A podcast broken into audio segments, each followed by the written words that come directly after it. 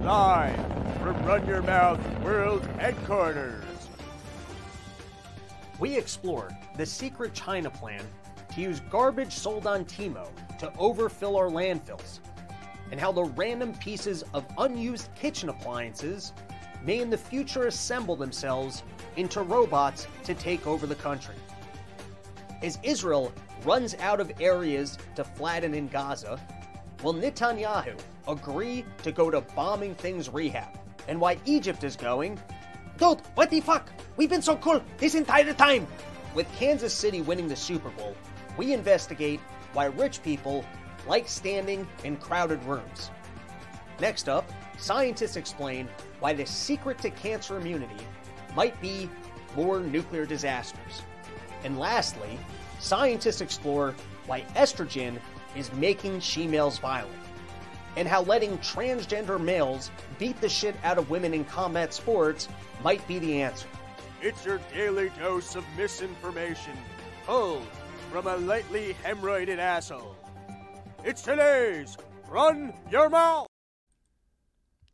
What is up, everybody? Welcome back to the Run Your Mouth podcast. It is a pleasure to be with you. And uh, I was in here late at night.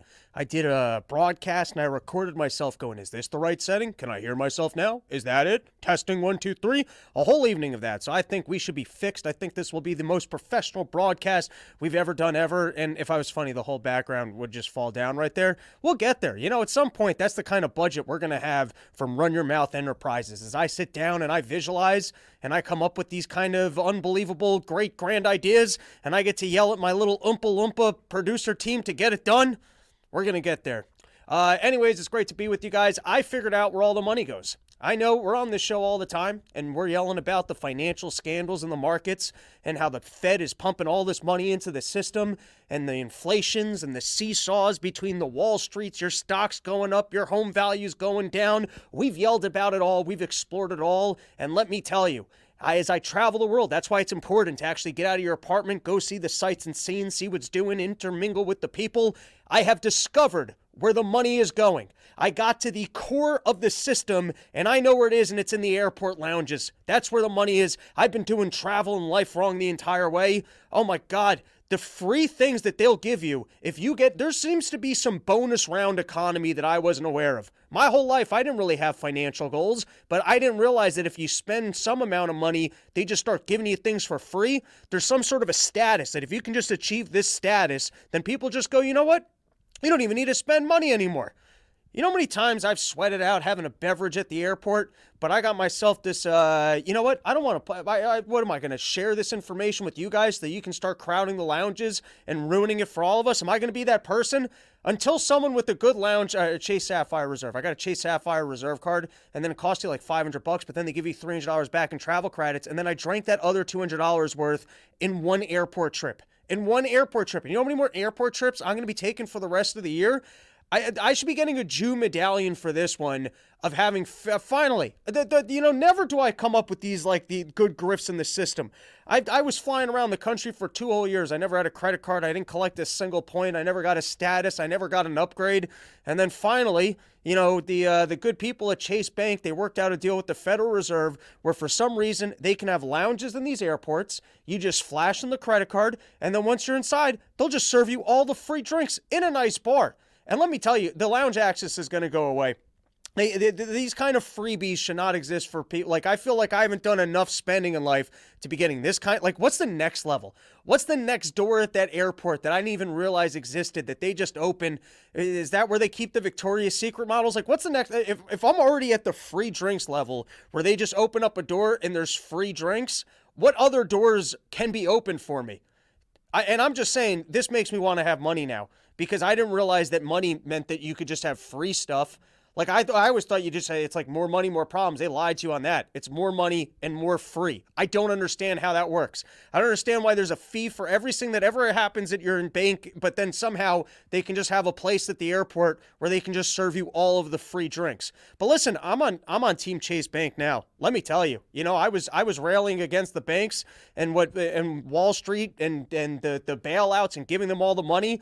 But if, if if banker bailouts means that I can show up at the airport and just sit at a bar and get hammered for free, on good beverages, then you know what? I, I, I approve. You can bribe me to be preaching the bank bailout system.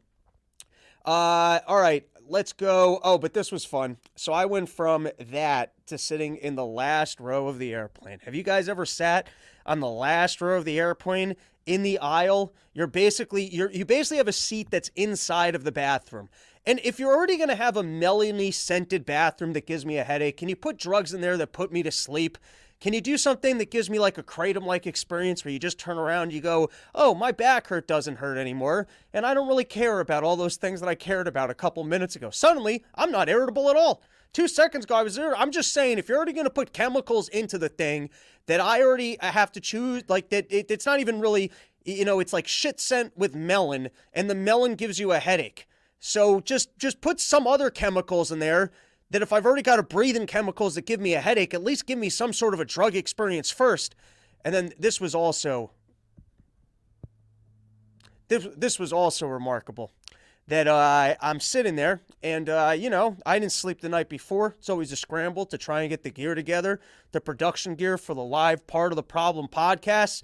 You know, uh, people don't see it behind the scenes. I'm lugging all sorts of equipment. I'm plugging in cords. I'm working as a roadie. I'm bringing a drum set. Dave always refuses to use the drum set. I'm lugging a drum set cross country at every gig, and he goes, We're not playing the drums on this. And I go, Yeah, but I brought the drum set. Anyways, at some point, I'll show off my, my, my, my incredible uh, uh, John Bonham uh, drum solo skills.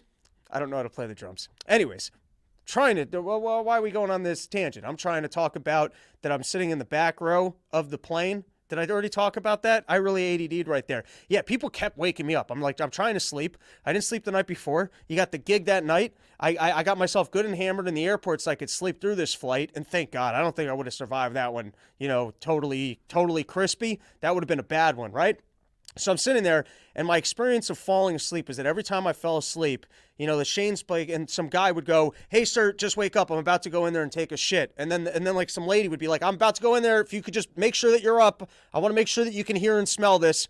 Don't you don't want to sleep through this? I'm about to go in there and take a shit." I've never seen so many people use a use an airplane bathroom. Maybe they're all in the Chase Sapphire Reserve Lounge pounding coffees and stuff before this stuff. All right, we've got a dense episode. We've got all sorts of topics coming at you, but why not take a moment and thank YoKratom.com, home of the $6 kilo, the only place in the entire world you can get an entire kilo of Kratoms for just $60. And now let's talk about the Super Bowl for a minute. Did you guys get to watch the Super Bowl? I only got to watch the first half. I was uh, in the airport flying back from uh, Houston. We did really fun shows at the Secret Group. I wish maybe next year we'll like we'll get a whole week in there, and I'd like to maybe film first half hour. That place was great. That place was a lot of fun. Uh, and go check out the live part of the Problem podcast. That was a good. That was a good one. Anyways, so I was in the airport flying back, and so I got to watch the first half of the game at some bar. And I did have a couple takeaways because it, the game just seems to flow a little bit different. Maybe I was talking about this last year, but firstly, there's way too much ceremony. I, I wish we could start getting to a level with Run Your Mouth where we could have a half hour of ceremony before we start the show. And now, before we start the show, we're going to raise the flag. And now we've got this person that has absolutely nothing to do with the show. And here's some fireworks for before the show. And then here's the, it's just, can we just start this thing? Do we all have endless time? And then you got these Super Bowl players, the star players. They, they, they show up these days dressed like purses. I noticed a lot of towel thongs. I don't remember players playing in the game with towels going down their ass crack. It's like these people got smaller asses, so now they don't want to get cut from the teams for having smaller asses. They got to wear little towels down the ass crack to show off the amount of the amount of butt that they've got there. You got emo tatted up heroin people singing "America is Beautiful," and then Usher. Was that guy ever good? Did you guys enjoy watching Usher dance? I don't want to watch a halftime show with someone dancing unless it's Keith Richards. I mean, uh, the, the, the Mick Jagger, but that's you don't really like Mick Jagger dancing. You're like, all right, I'll look past this because your songs are so good. I'll pretend. You know, I like watching dancing is like Angus Young. I'll watch that guy. He doesn't really dance, but he does he does the duck walk while he's playing some awesome guitar riffs. You're like, all right, that's kind of cool. And then this was what I found to be most 2024 about the Super Bowl in the world that we live in now. I don't know who was doing color commentary on the Super Bowl. I don't watch football anymore, so I don't know what goes on over there. And it's also a new landscape where every single commercial is we have a product that wants to kill you, but we just want to let you know how much we care about equality while we pump diabetes and chemicals into the American people. We just want to remind you how much we love fairness and we think everyone should get along. And here's a pat on the back for the gays. Now go drink some more of our liquid diabetes. Yeah, they used to be funny commercials. Now everything's safe. It's an irrelevant celebrity from the 80s and uh, some some fancy pictures of birds, doves, and rainbows, and how everyone should be nicer and feel good about each other. But then here's what I found most shocking. I don't know if you guys picked up on this. Maybe I should have uh, recorded some clips, but the color commentary was all about the emotions of the players now. Did anyone else pick up on that? That like it was no longer about the game flow and what was going on in the game. It's all just like therapy, little bits of therapies. They're sitting there like uh, after a sack like that, you really start to question why the front line abandoned you and all the other times that you were abandoned in your life. And now you got to think about how your parents left you as a kid and get back into the game and try the football. And, uh, you know, the way that that's going to mess with your confidence. Did anyone else notice that? All right, moving forward, when I was in that back row of that plane and I was trying to get through it, I was uh, popping those uh, the the Zyns, soon to be Zimos, once they come through, and uh, we upgrade our sponsorship from these packages that only go up to six to people that are going to be coming in as even bigger assholes and give you the nicotines up to the eights. But anyways, can we get somehow? Can someone like make a super Zyn where I don't even need to eat food? Just get some B vitamins, some minerals, maybe like dust in whatever's on those boner pills. I can just walk around with erections, vitamins, and nicotine in my system. Uh, maybe I'll talk to the next sponsor about if they can just sprinkle nootropics onto the Zyn so that you can just lose weight, feel good, and never have to eat. All right, and then just one more thing, and then I promise you, I've got a dense episode here. We've been digging in, I've done my homework, but I do want to share a little victory story for you because, uh, you know, there's so much spirituality talk in the world. And listen, I, I, I try invest in spirituality myself. You know, I, I, I show up to synagogue a couple times a year. I go to the Passover Seder still. I, I read these random books of Eastern philosophy. I'm always trying to, uh, you know, better overcome my compulsive behaviors. And uh, listen, we're all out there. We're on the Instagrams. We're looking at how women like hikes. They, they like drinking fresher waters. And we're all trying to invest in better people so that we can lie and pretend like, you know, whatever. I'm just saying, we're all out here in the world trying to become better people. But sometimes we don't share enough stories of how your horrible compulsive behaviors came through for a win. And so every single time I've gone down to Houston, Texas, I've said that I want to go to the Joel Osteen thing just to see the show of it. I'm like, I'm curious to see this thing. I want to see that self help spectacular right up front in person and feel the glow of Joel Osteen and his perfect hair, his shiny teeth, and his message of hope.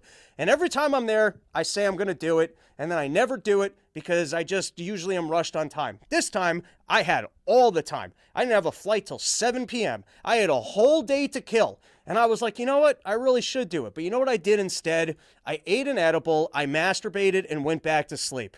And so, you know what? Masturbation and going back to sleep for the win.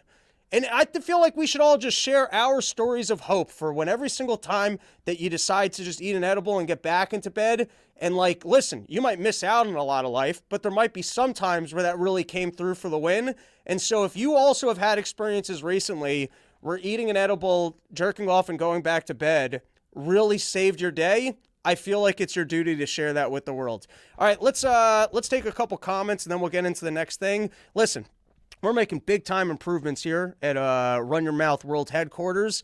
Um, but until I start wearing glasses, I can't actually read. So I'm just going to walk over. We're going to read a couple comments. We're going to get a second camera for when we do this, Mr. Rogers style, and then uh, and then we'll get started on the actual show. I'm a little caught up here. Here we go.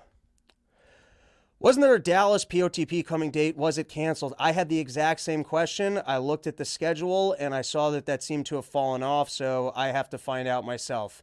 Uh, my chat about Kratom disappeared. What the hell? Um, I don't know. I can't answer that for you. Do they allow Jew at the Joel Osteen place? Maybe not anymore. Um, all right. And then let's take one more tunnels at the Denver airport. LOL not only do they have the tunnels at the uh, Denver airport, they're uh, they're mocking us now. They're mocking us. So they got these uh, they got these visuals there. They got their advertisements letting you know that the lizard people are working underneath. You even got Joe Biden coming out there with lasers in his eyes. It's like the new thing. They're mocking us.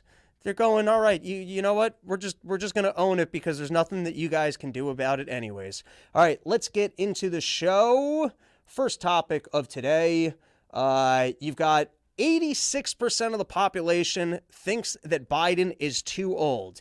And so here's a New York Post article where they're going to try and, uh, you know, freshen him up. And by the way, for some reason, Joe Biden actually does get recalled. Here's a movie I'd like to see is the comeback Joe Biden story where Fetterman trains him how to get back out there, even if you can't speak or have coherent thoughts. Let's watch that Rocky film of uh, Fetterman playing the role of Mickey, and you get Joe Biden out there as Rocky teaching, uh, to trying to train him for how you can be a brain dead politician but still show up to work. Or maybe Joe Biden can be the washed up old politician who trains Fetterman so that Fetterman doesn't have to feel guilty about not being able to actually do the job and continue. Maybe he'll train him how to be president. You know what? Maybe this needs a rewrite. But, anyways, 86% of the population feels that Joe Biden is too run old to run for president.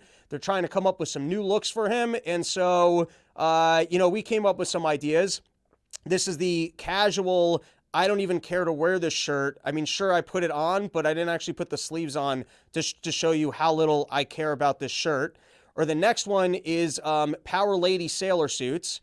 And what's great about the Power Lady sailor suits is that you're um, appealing to both genders, right? You're letting people know I represent men, I represent women, but then you're using the Power Daddy leather you know, to let people know that you're still in control and showing off your daddy bones. So that one's a good one. Or, of course, we wanted to see what he'd look like as Post Malone, which is another look for if you just want like meek and weak and don't really want to say all that much and just smile and like take heroin and then people don't expect all that much from you. Uh, that's a good one as well. All right. And then the look that they ended up rolling out for Joe Biden as they're trying to figure out what might work better for the guy they freshen them up, they get them on TikTok, and they went out with just some old school khaki pants. These Let's give nice. this a watch. Two great quarterbacks, hard to decide. But if I didn't say I was for the Eagles, and I'd be sleeping alone. My wife's a Philly girl. Game or commercials? Game. Game or halftime show? Game. Jason Kelce or Travis Kelce? Mama Kelce. I understand she makes great chocolate chip cookies. Deviously plotting to rig the season so the Chiefs would make the Super Bowl, or the Chiefs just being a good football team? You get in trouble if I told you. Trump or Biden? Are you kidding? Biden. It seems like the new strategy, since they can't keep him in the basement, is can we shorten things to one word answers and make it about cookies, which is a word that he was barely even able to get out. And how many times do you think they had to rehearse that little one? So is that going to be just the new thing? Roll the guy out, ask him really short questions about the topics on ice cream cones, and move on. Freshen him up, get him out of these suits and the aviators, put him more in the, uh, make him a little bit softer looking instead of slick politician looking. We'll get him with the with the khaki pants. We'll get him in old man sweaters. But when I was watching this and I see uh, Biden and they're trying to roll him out for the younger generation, answering short form nonsense questions. I was thinking, well, what's Donald Trump doing for his Super Bowl? What does the Donald Trump Super Bowl party look like? And my God, These it was nice. even worse. Let's give that a watch. Here is Donald nice. Trump enjoying his Super Bowl at Mar-a-Lago. Where I don't even think we should be watching this. They rolled out the 16 year old girls uh, to come, you know, the local high school cheerleading squad to get out there in front. Of course, Trump's looking at them going, Epstein would have loved this. If Epstein could have been around for this to see how great I'd be that they would just bring the high school. How did this phone call go of, hey, the uh, local high school or cheerleading squad would like to put on their tight yoga pants and come for bring him. That sounds like a great, a fine tribute for a fine day. And is this just a show for Donald Trump? That makes perfect sense. I would, if I had a high school girl, I would totally bring her to Mar-a-Lago to dance for me. All right. And next up, but let's take a second before I play this video just to make sure everything actually played. Let me know. Uh, yeah, I'm not seeing any comments that the audio didn't work, so I'm going to assume that we're golden and that we figured it out. Producer, play that beautiful noise of victory. That that that song that we talked about that would come in and go, "Wow, you got a very simple task done that shouldn't have taken you 7 years of podcasting to figure out how to play audio within a stream." All right, and then here was Fetterman uh, talking about the issue of uh, Joe Biden's age and uh, you know competency concerns on the job. Let's hear Fetterman. Art. Uh, can I ask you about the special counsel's report about Joe Biden questioning his memory, you know, saying that they wouldn't couldn't convince a jury to convict him because of his memory. Are what is your level of concern about the president in the aftermath of that report? I, I don't. Isn't that great? Hey, you're retarded. Are you concerned about other people who won't be able to do this job? And of course, he responds as, well, no. When I was lobotomized, they took away the part of your brain that would be concerned about things. I don't have that part of my brain. That's what happens when uh, you get uh, when you become dumber is uh, you lose concern for things. So he will let him know that no, I don't share these concerns, and I'll read it don't too. Start. Uh, can I ask you about the special counsel's report about Joe Biden questioning his memory, you know, saying that they wouldn't couldn't convince a jury to convict him because of his memory? Are what is your level of concern about the president in the aftermath of that report? I, I don't. I don't have any concern over that, and that's just some. That, that, that was just out of the gutter. And now for him to even mention the death of his son. Now I have two sons, and if, if something like that happened. I don't really have concerns for anything in life. Really, no feelings, emotions, or anything whatsoever. Now you've got Boris Johnson, Johnson uh, responding to the uh, Tucker Carlson interview. So it's interesting. We've been talking about, and part of the problem for a long time, that it seemed like a peace deal had been worked out in Ukraine. It was reported. I don't remember where we had gotten this from. It's the Russian talking points. They come over, you memorize them, you spin them on the podcast, and then you just forget about it. But I remember it's something that we've been talking about for a while. It had been out in the ether, and that's what's fun about when Tucker Carlson or other people report on these things is you get this information to a much wider group of people that more people can understand the fact that we could have dodged countless Ukrainian deaths for absolutely no reason. Remember, people decided to fund this war. Uh, they lied to us to say that it was being a victory. The whole thing could have been avoided. Nice and simple. You could have just not done the war. But no, we decided we had to talk them into it. We have to ruin their peace deals. And so here was Boris Johnson commenting on the Tucker Carlson piece. Around the world, people are watching that ludicrous interview with Vladimir Putin conducted by Tucker Carlson, and we must not fall for this tissue of lies, above all for the notion that Putin is somehow fated to succeed in Ukraine. On the contrary, he is doomed to fail. Read about it in the Daily Mail. All right, so I was curious to read about this in the Daily Mail. Here's Boris Johnson, and this is incredible. After two or maybe three years at this point of this failed, hey, we're winning in the Ukraine war, they're still trying to sell us on the idea that if we send them $86 billion, that's somehow going to make that, that's somehow going to do uh, something other than just get more Ukrainians killed. Instead of finally waking up to the fact, hey, this thing was failed, this was a bad idea. I could have told you that in week one when China and India didn't get our back in the operation. All right, this thing seems to not be working they seem to they're they're still selling this lie. Remember Chuck Schumer even said it that he's going to Putin's going to go in and he's going to go take over the rest of Europe. How many years is that going to take him? If you do the math on how much of Ukraine he's taken and uh, you look at even I don't know if there's been much movements in the lines, but let's assume there is. What's the math on how long till he gets to Poland? Can someone do those forecasts? And then from Poland to the next area?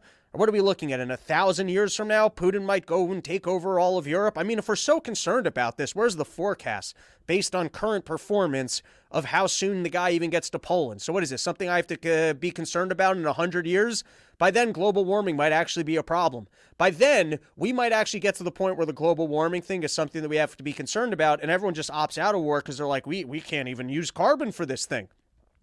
But here he is. It's two years later, and he's letting you know it's not true. I never got in the way of a peace deal. And not only that, but you, uh, this war is still important because Russia is losing, and you can read about it in the Daily Mail. And I was like, all right, I'll go read about that in the Daily Mail. You're, you're still claiming that we've got an opportunity to win this thing? What do you got for me, Boris Johnson? And so in the first part of the article, he goes, he, great spin. You know, I guess this guy was a decent politician when he was uh, lying about COVID being a problem and partying. But anyways, so you've got uh, Boris Johnson, and his first part of the article was, "I would never have talked the Ukrainians out of uh, out of a peace deal. It was because of their resolve and their strength as a people. There was no way of getting in the way of the Ukrainians wanting to get out there and battle." All right, that's his claim. That's his claim. It had nothing to do with him. But then here's the, this is when he tries to pitch that this is still a winnable fight. So let's give it a read. On the contrary, by investing only a fraction of the U.S. defense budget, you can help those valiant Ukrainians to turn the tide, put Putin back in the box, and therefore help secure the Euro, uh, the Euro-Atlantic areas for a generation without actually risking a single U.S. soldier. Okay? You can show the world that trying to change the borders by force will lead to disaster because the greatest lie of all, and I'm just going to move forward a little bit. I might be out of frame while I read this. And the one Putin hoped most to protect by his interview is that the Russian leader is bound to win. He is no more invincible than Adolf Hitler. In fact, he is bound to lose. He has already suffered colossal losses, but that is not the point. Whatever Ukrainian temper- territory he temporarily occupies, he can never conquer their spirit. I hope and believe that if President Trump is elected again, he will confound his critics, turn his party around, and complete the work that he began when he became the first U.S. president to give arms to Ukraine. I say that because in the end, all U.S. presidents know that our collective security is indiv- uh, indivisible. In the end, the Americans can be relied upon to do the right thing, having exhausted, as the old saying has it, all the available alternatives. Tucker Carlson did us a favor last night in the sense that he proffered the alternative a Putin victory, the destruction of Ukraine, and the descent of much of Europe once again into darkness and fear. It cannot and must not happen. There you go. This is still a winnable fight. And so we have to continue spending money because if we spend money, uh, Putin will actually take a loss, go back, and everyone will realize we cannot test borders or take things by force. And so this was Rand Paul responding. I mean, he wasn't responding to Boris Johnson, but this was Rand Paul on the same topic. And uh, I think, like, at least can you guys articulate the $86 billion strategy? Can you articulate what the path to victory is? Because there was Boris Johnson going, hey, this is still winnable. Go read my article. I went, I read the article. Did he tell us how it's still winnable? No, he just said that this is still winnable. And if we don't win it, then, you know, it, it's still kind of this line democracy as we know it will never exist on planet Earth. If we let people know that you can go and take territories by force, then we can never have a. And then, of course, what, what does America do when we're bombing all over the place and forcing them to have our bases over there? But we're not talking about those kind of things. But uh, can you at least articulate to us what the path to victory is? You're telling me, hey, we just need another $86 billion. What does the $86 billion do? How does that get you to winning the war? Can you explain it? Does anyone have an idea here? Is it, oh, with $86 billion, we can buy this specific tank. If we have this specific tank, we feel that we can take back these regions. And if we can take back these regions, then Putin can't do this. And then we can then finally take this area. Remember, like the old World War II movies, you get their little maps and you go, we got to move this to here. So we cut off this supply line and then we blow up this thing and then we take to that thing. Can someone give me one of those things? Uh, the little diagram with the X's and the circles, and then you get General Patton Give me a good movie out of this. Can someone articulate what the $86 billion does other than just keeps Ukraine in this fight, tells them that they don't have to negotiate, and just leads to more death? That's all it seems like it's doing. It just seems like you're pushing this thing to go on a little bit further. And what you got two possibilities. I guess Ukrainian deaths are escalating it into a bigger war. I don't understand what the pathway to victory possibly could be here. And then there you go. They just self-reference. Go you can go read it about in my article. And then it's just you go to the article and it's just more assurances of uh, well how? How does this make a difference? What does this do? And so here, just to hear the uh, alternative opinion, let's listen to Rand Paul. Disgusting. I find it really disturbing. Hmm, no sound on my end either. What's going on? There here? are people out there making the argument. We've been doing great on, on sound this whole episode. Aisle,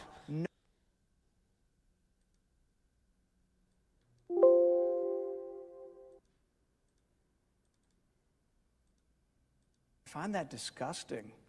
I find it really disturbing that there are people out there making the argument.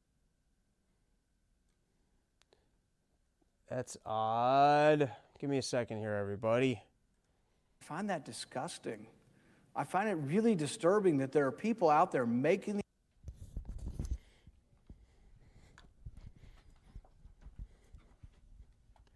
Oh, you're telling me that the audio is playing for you guys and I just can't hear it? That's the oddest mistake we've had yet. Um, all right, fair enough. On both sides of the aisle, no big deal. It's helping our defense industrial base.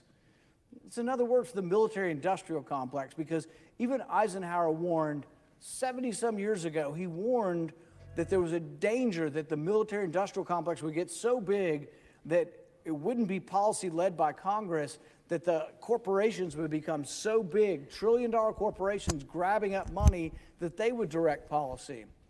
That it would no longer be you voting or no longer be us voting, but it would be the corporate interests who make the profit, the proper, they make the profits would be driving this. And I think we've become eerily close to that. I find that disgusting. I find it really disturbing that there are people out there making the argument on both sides of the aisle no big deal. It's helping our defense industrial base. All right, I'm not really sure where to stop the clip, but uh, you guys can go uh, check it out. And essentially, what he's saying is that we're not even really arguing that we can win the war at this point. It's that we can make money for the defense contractors. That's the new pitch to the American people. And think about the human interest story of the death in Ukraine. I- am just saying, they like uh, playing off emotions. They like telling us about how people will die and the dignity of human beings. So why not report on all the people that have been conscripted to war, the actual deaths and injuries of this war, and how the American people are trying to keep Ukraine in this fight instead of settling a peace deal?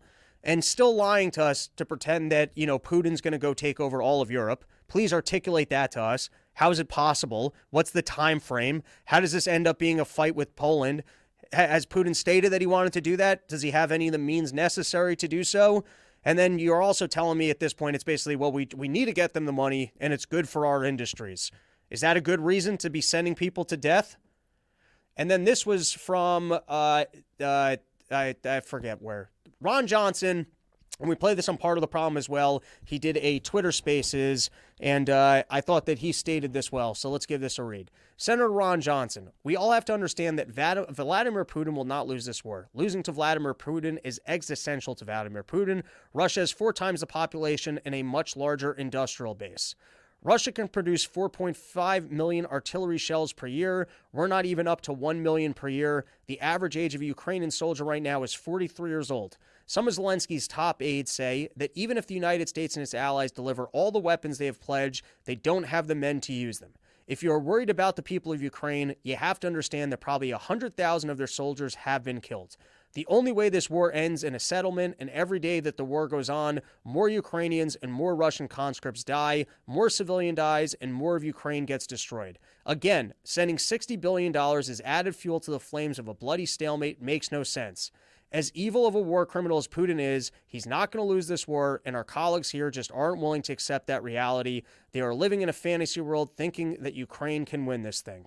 Well said by Ron Johnson.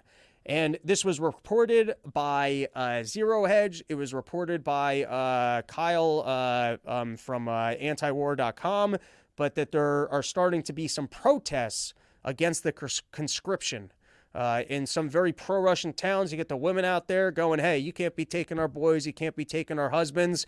And where's all the media footage of this? Of all the people being pulled from their homes to go fight in an unwinnable war because of our fantasy that what? Articulate the strategy. What does the $86 billion do? Here, we can read this. Uh, uh, we can read this. In a sign of things to come, come anti-conscription protests have begun popping up in Ukraine, and crucially, even in areas as generally supportive of Zelensky's war efforts against Russia.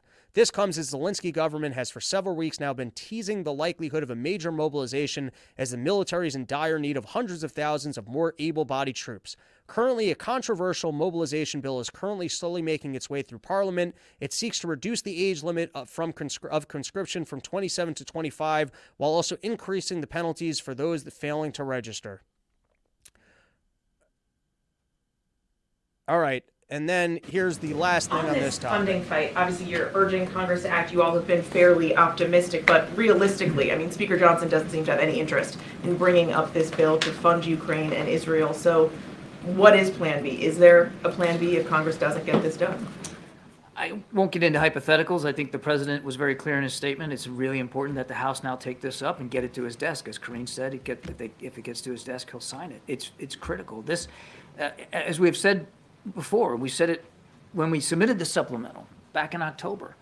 Uh, there is no magical pot of money from which to draw to, to try to support these allies and these partners, and to try to support, oh, by the way, significant humanitarian assistance needs, uh, not just in Gaza, but elsewhere around the world. Congress needs to act. They, they, need, they need to be the ones uh, to move forward. But are you seeing any cause for optimism that Congress is actually going to do anything? Well, so far, it certainly doesn't seem like the Speaker is moving in that direction. I think today's a today's a pretty optimistic sign that it, that it got through the Senate. That's not an insignificant uh, milestone. And again, we're grateful for the bipartisan leadership in the Senate. Now it's time for the House to act uh, the same way. And can you just say broadly, I mean, this, if this doesn't get done, this lack of funding, you know, not to mention Trump All right, so a couple things on this. Firstly, kudos to uh, the Congress for uh, um, uh, what's called. They didn't get rid of Mayorkas, but they did impeach him. And uh, while I understand procedurally impeaching people in these positions, just kind of doing the bidding of the presidency, president might not be a win. I think, uh, you know, Mayorkas, it would be interesting if over time, like Fauci, they actually investigated him and saw that he was uh, purposely doing everything he can to try and get more people into the country. And if for some reason that was an actual initiative of the government, uh, but I do think that it's a little bit of a bad look actually being impeached and, you know, having a formal statement of you were completely negligent at doing this job. And now you got over here that uh, Congress might actually be able to prevent the war funding getting from Ukraine. Let's be watching these Republicans and see if they cave. Hopefully they don't. And I think that this uh, does, you know, very rarely, or I find you watch these things and go, man, Congress rules, or wow, Congress actually makes a difference. Uh, but we'll see if uh, if in this case it does. And then I, I love how the government turns around and goes, well, this way, if it thing folds, it's the fault of those Republicans in Congress.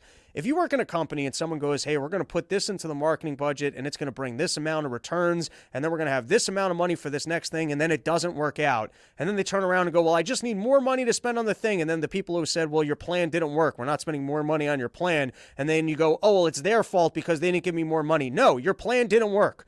Two years ago, you guys made some really broad and bold claims about how we were winning this war and we're not. And how, you know, I, I don't know what you think you're going to do. So you're going to beat back Putin to his lines. You're going to bankrupt the Russians. And then Putin will have learned his lesson. And then what? What exactly was the strategy here? And then as you continue to have none of these things work, you go, well, we just need a little bit more for our plan. And you don't actually articulate what that's going to do. And then if you don't get it, you go, it was everybody else's fault. All right, let's move on to our next topic, which is the latest of what's going on out in Israel and Gaza. But before we do, why not plug sheathunderwear.com, the most comfortable underwear that's ever graced the balls of man. People, if you have not upgraded to sheath underwear, you don't know what you're missing out on life. This is like that lounge access that I was talking about, where suddenly you're just getting all these wonderful free things that you're like, I why is there a universe of freeness? And let me tell you, you don't know the freeing sensation of when you're not thinking about the fact that your balls are stuck to your leg. You don't even know what that lifestyle looks like. When you think you turn around, you're like, man, it's been three weeks and I didn't have to readjust my nuts once.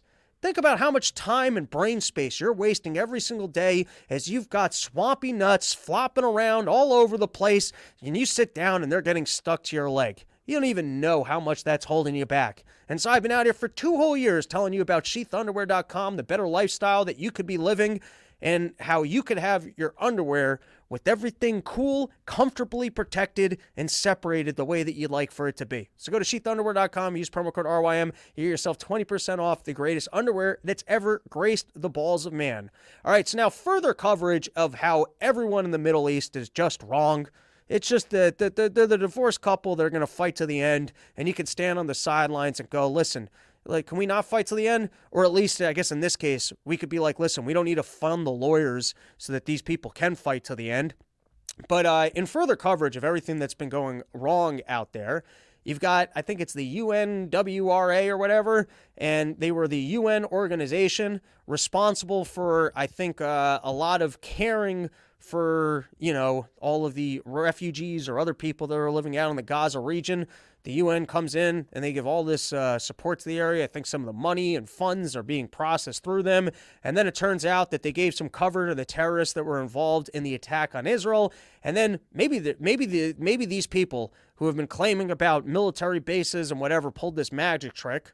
but you had the uh, Israeli military went to some UWNRWA. Uh, it sounds like a rap group, but they went to their headquarters and then they said, "Hey, give me their stuff," and they sent it down.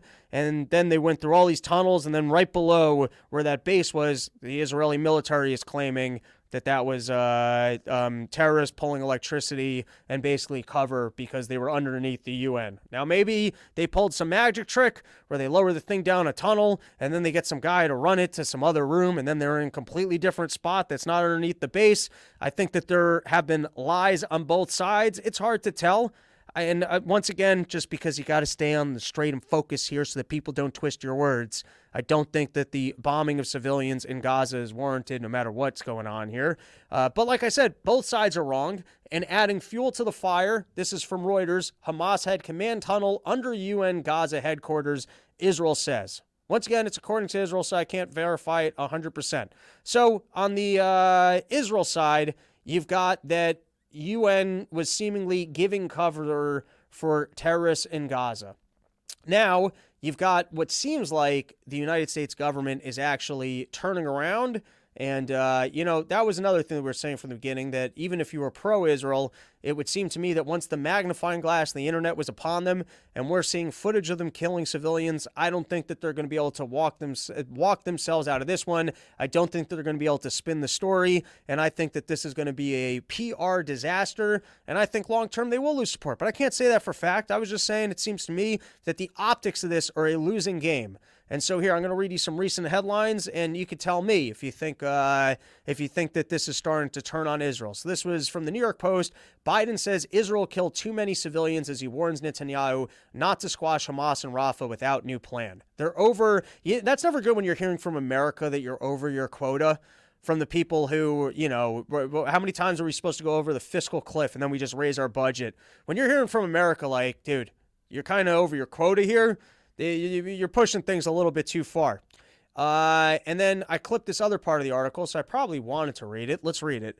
Washington, President Biden warned Israel on Monday not to clear out the final pockets of Hamas control in Gaza yet because the Israel has already killed too many Palestinian civilians and that new safeguards are needed.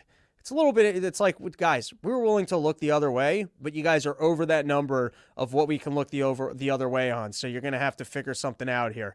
Biden speaking alongside Jordan King Abdullah II during the Middle East uh, leaders a visit to the White House expected his criticism of Israel Prime Minister Benjamin Netanyahu even as aides denied the ramp up was prompted by polls showing the president risks swing state losses in November uh, to angering Muslims and Arab voters. So that's it, now this is interesting. Is Biden coming into an election season secretly calling up Netanyahu behind closed doors and go, listen, we're going to keep sending you supplies. You do whatever the hell you got to do, but for the next six months, I got to pretend like I'm not that into it. Or you got to displace, he's calling them up and goes, Hey, can you displace some Arabs in Michigan or get a bunch of Jews to move there? Remember a couple weeks ago when I was talking about how come we don't see more initiatives to try and just move people into swing, like into swing state areas? I'm surprised that uh, you don't have Jewish money pouring into Michigan all of a sudden. Jewish community centers, herring stores, signs that say we respect uh, all coupons all the time. I mean, I, am surprised they aren't just trying to get some uh, to turn Michigan into the new New York City, so that you know you can combat that Arab vote that might swing the state that's actually uh, getting in the way of uh, Israel being able to get its bombs. And so here was uh, Biden actually speaking out against what Bibi, what Netanyahu is doing. Let's give this a they listen. They need to be protected. Rafah is a city near Gaza's border with Egypt. More than a million Palestinians are sheltering there after Israel urged them to leave Hamas strongholds in the north four months ago. I want to replay that because uh, Israel the clip came in a little late. packed into Rafah. Major offensive in the most densely populated part of southern Gaza. And now they're packed into Rafah, exposed and vulnerable. They need to be protected. Rafah is a city near Gaza's border with Egypt.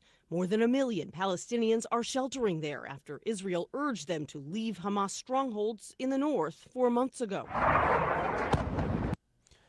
So, if you haven't followed this story, Israel's been bombing the north, kept funneling the people into the south. Now they're all the way up against the wall. You've got a million people, and uh, now they're starting to bomb that area. And so here was uh, Netanyahu's response. No circumstances should we enter Rafah are basically saying lose the war, keep Hamas there. Yeah. They literally, that's always the thing. Do you want us to be dead? You must want us to be dead. Oh, you're opposing us killing people? Is that because you want us to be dead? That that must be the reason that you're doing it. Um, no circumstances. And so this is from the New York Times. Terrified Gazans await as an Israeli advance in the city that they fled to. This is from the BBC. But with the inevitability comes the equally predictable dilemma of what to do with as many as 1.5 million civilians sheltering in the area that had a pre war population around 270,000. Uh, you also have, uh, that there was uh, in this article, that the only group of people that would seem to have had the resources in the area to, I guess, be caring for all these dis- displaced people um, is the UN UNWRA, which Israel is now claiming has been running cover for, uh, you know, Hamas and the terrorists. Now, this I found interesting because while they're claiming that there's no, I guess, that the area is densely populated, they did showcase two pictures that don't seem to line up as being of the same area, and that the one on the right does seem to have more space, but I don't often look at aerial pictures, so I, I'm not I'm not calling bullshit on the entire article, and I do think once again Israel's indiscriminate bombing of civilians in Gaza uh, is unjustified, and this seems to be I, I don't know what are they going to keep running them in circles while they chase Hamas? Is they going to push them all the way to the south? Then they got to go back to the north, and they got to re-clear the south. I don't know exactly what the plan is here.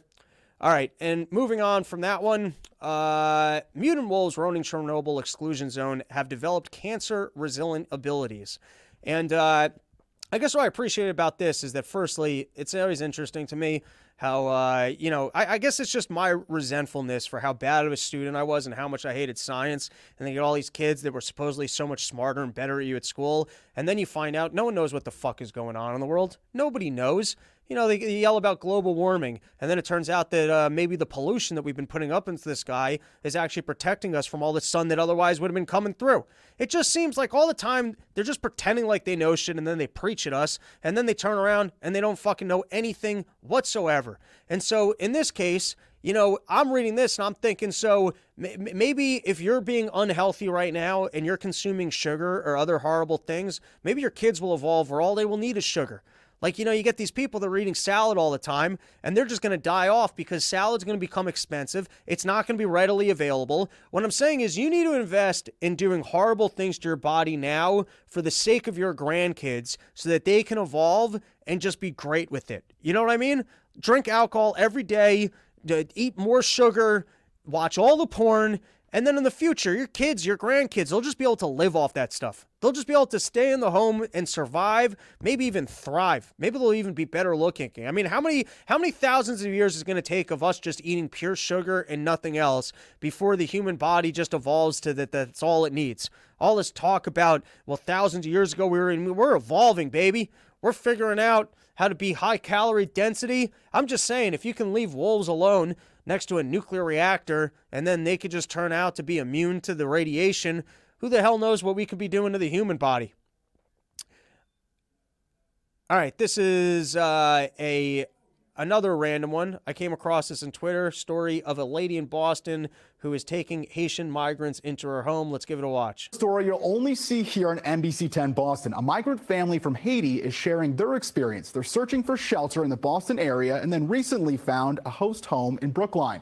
And now they're looking for jobs. As NBC 10's Aaron Logan reports, they say these last few weeks hey, have up, been life changing.